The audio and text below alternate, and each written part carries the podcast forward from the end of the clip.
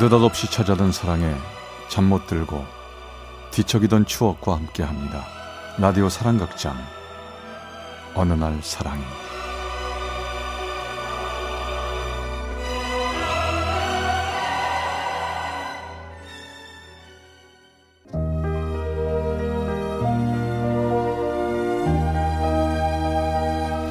사랑의 체험수기 어느 날 사랑이 제백오 화 나쁜 남자.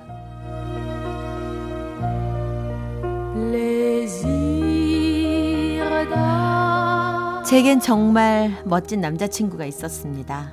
얼굴도 잘생기고 머리도 좋고 뭐 하나 빠지는 게 없는 친구였지요. 남자친구와 만난 지 한 일 년쯤 되었을 때 저는 그제서야 저의 단짝 친구인 현지에게 처음으로 제 남자친구를 소개했습니다. 왜냐하면 제 친구 현지는 뭐 하나 빠질 것 없이 이쁘고 똑똑한 친구였거든요. 여자의 육감이랄까 왠지 현지에게만은 제 남자친구를 보여주고 싶지 않았기 때문이었죠. 현지야, 인사해. 전에 내가 말했던 승범이야. 음, 승범이. 안녕하세요. 얘기 진짜 많이 들었어요. 오, 정말 듣던 대로 멋지시다. 별 말씀을요. 저도 보경이한테 현지 씨 얘기 많이 들었습니다. 제일 친한 친구시라면서요? 음, 그렇다니까. 나랑 현지는 고등학교 때부터 친구였거든. 그때도 완전 단짝이었어. 야, 단짝은 무슨 단짝이. 왜 이러니? 자기 남자친구 소개해준다고 해 그러더니 일 년이 다 됐어야 이제서야 소개를 해주니? 아우, 미안해. 어쩌다 보니까 그렇게 됐어. 거짓말 막히지배야. 너 혹시 나한테 뺏길까봐 그랬지? 겁나서 그랬지? 아유, 맞지? 그래, 겁나서 그랬대. 응. 아유, 이제 됐냐? 아유. 아, 자자자, 우리 여기서 이럴 게 아니라 다 같이 시원한 맥주나 한잔 하러 가죠. 오케이. 그렇게 우리는 몇 번씩 같이 만나 영화도 보고 고수부지로 자전거도 타러 다녔습니다. 몇 달이 지난 후 어느 날 제가 화장실을 갔다 나오는데요, 멀리서 다정하게 서 있는 두 사람을 봤을 때 승범이 어깨에 떨어진 나뭇잎을 털어주는 현지의 모습을 봤습니다. 두 사람이 행복하게 웃는 모습. 전 너무나 화가 나더군요. 그날 저는 한마디도 안 하고 자전거를 탔습니다. 그런데 설상가상 현지가 내리막에서 다리를 다친 겁니다.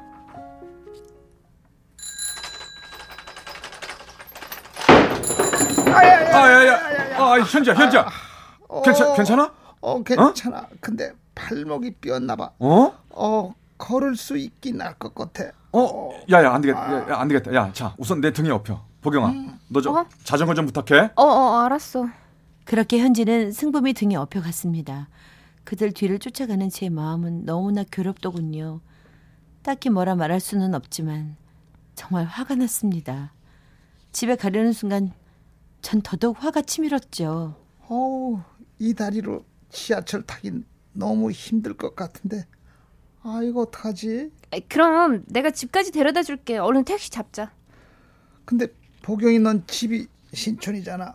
우리 집이랑 정반대인데 내가 너무 미안해서 어떡하지? 아, 그럼 내가 데려다 주고 가면 되겠다. 어? 같은 방향이니까. 어, 택시!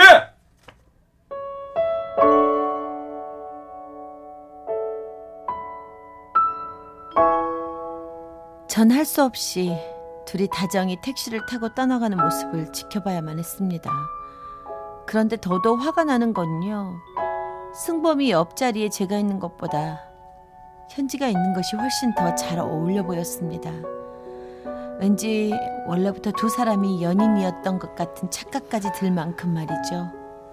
며칠을 괴로워한 끝에 전 현지에게 솔직히 털어놨습니다.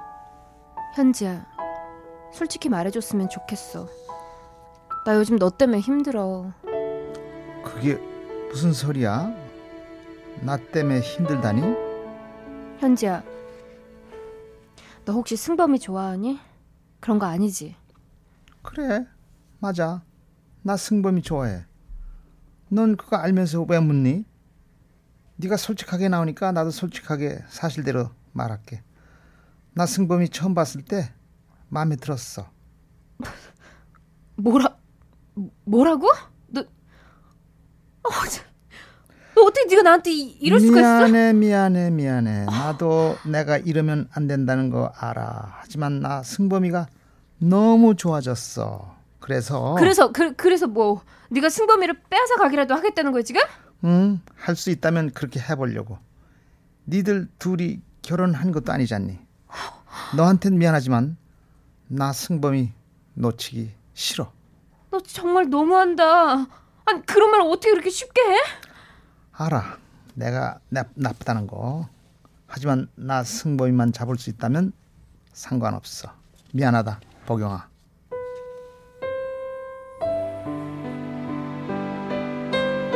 그 순간 전 눈물이 났습니다.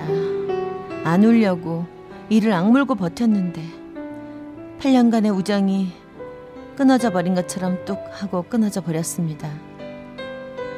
전 복받치는 슬픔에 울면서 승범이에게 전화를 걸었습니다. 승범아. 어? 어? 복영이구나. 아니 너 왜 그래? 무슨 일 있었어? 야 너 지금 어디야? 승범아. 전 결국 주저앉아 전화를 끊어버렸습니다. 너무나 가슴이 아파서 말입니다. 그리고 힘없이 한 걸음 한 걸음 얼굴도 못 들고 집으로 갔습니다. 그런데 집 앞에 거의 다다를 무렵 승범이가 서 있는 걸 발견했고요. 전 또 눈물이 나더라고요. 그날 결국 전 그의 품에서 한없이 울었습니다. 그리고 모든 일들을 다 말해주었습니다. 에이, 난 또 뭐라고. 야, 괜히 쓸데없는 걱정하지 마라. 전 그 한마디에 마음이 놓였습니다.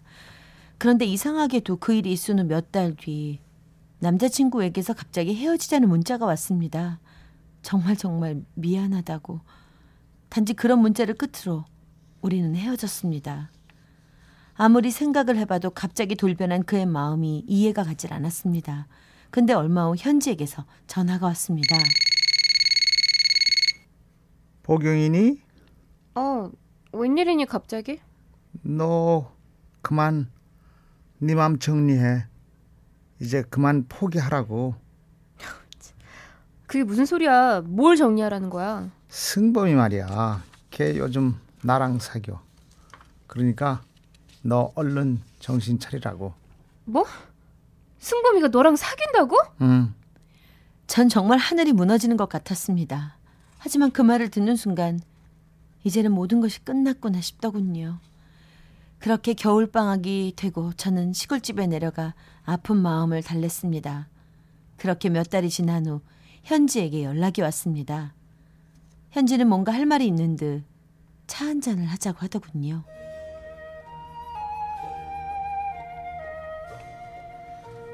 복영아, 그때 내가 너 마음 아프게 한 거 정말 미안해. 그런 얘기라면 더 듣고 싶지 않거든. 나 그만 일어날게. 아니야 아니야 잠깐. 너한테 꼭 해줘야 될 말이 있어서 내가 보자고 한 거야. 무슨 말인데? 그때 승범이를 내가 좋아했던 건 사실이야. 하지만 마지막에 우리가 사귄다는 말, 그건 완전 거짓말이었어. 거짓말이었다고? 응. 아니 그런 거짓말을 왜 했어? 사실은 승범이가 그렇게 해달라고 부탁을 했었어. 어? 자기는 곧 유학을 가야 되는데 네가 마음 아파하고 자꾸 자기 생각할 거 뻔하다면서 그냥 자기가 나쁜 놈 되겠다고. 뭐야 그럼... 그러면 승범이는 자기 유학 갈 동안 내가 혼자 힘들어하고 자기 생각하고 그럴까 봐 아예 포기하게 하려고 그런 거란 말이야? 그랬던 거지. 네가 자기 때문에 슬퍼하는 거 도저히 견딜 수가 없다면서 차라리 자기를 잊게 해줘야겠다면서. 승범이가 하도 부탁하길래 내가 그렇게 하긴 했는데 도저히 그건 아닌 것 같아서 오늘 저녁 비행기 저녁 비행기 타려고 해. 빨리 공항에 가봐.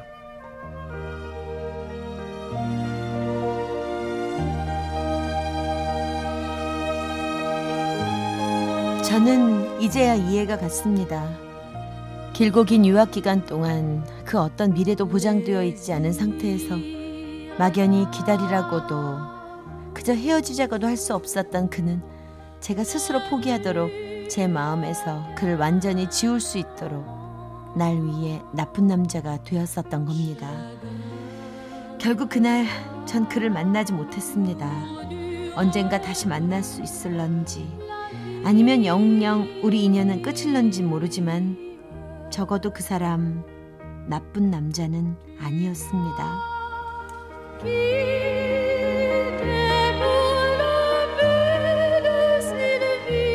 어느 날 사랑이 제백오 화 나쁜 남자, 대구 달서구 성당이동 류보경 씨 사연이었습니다.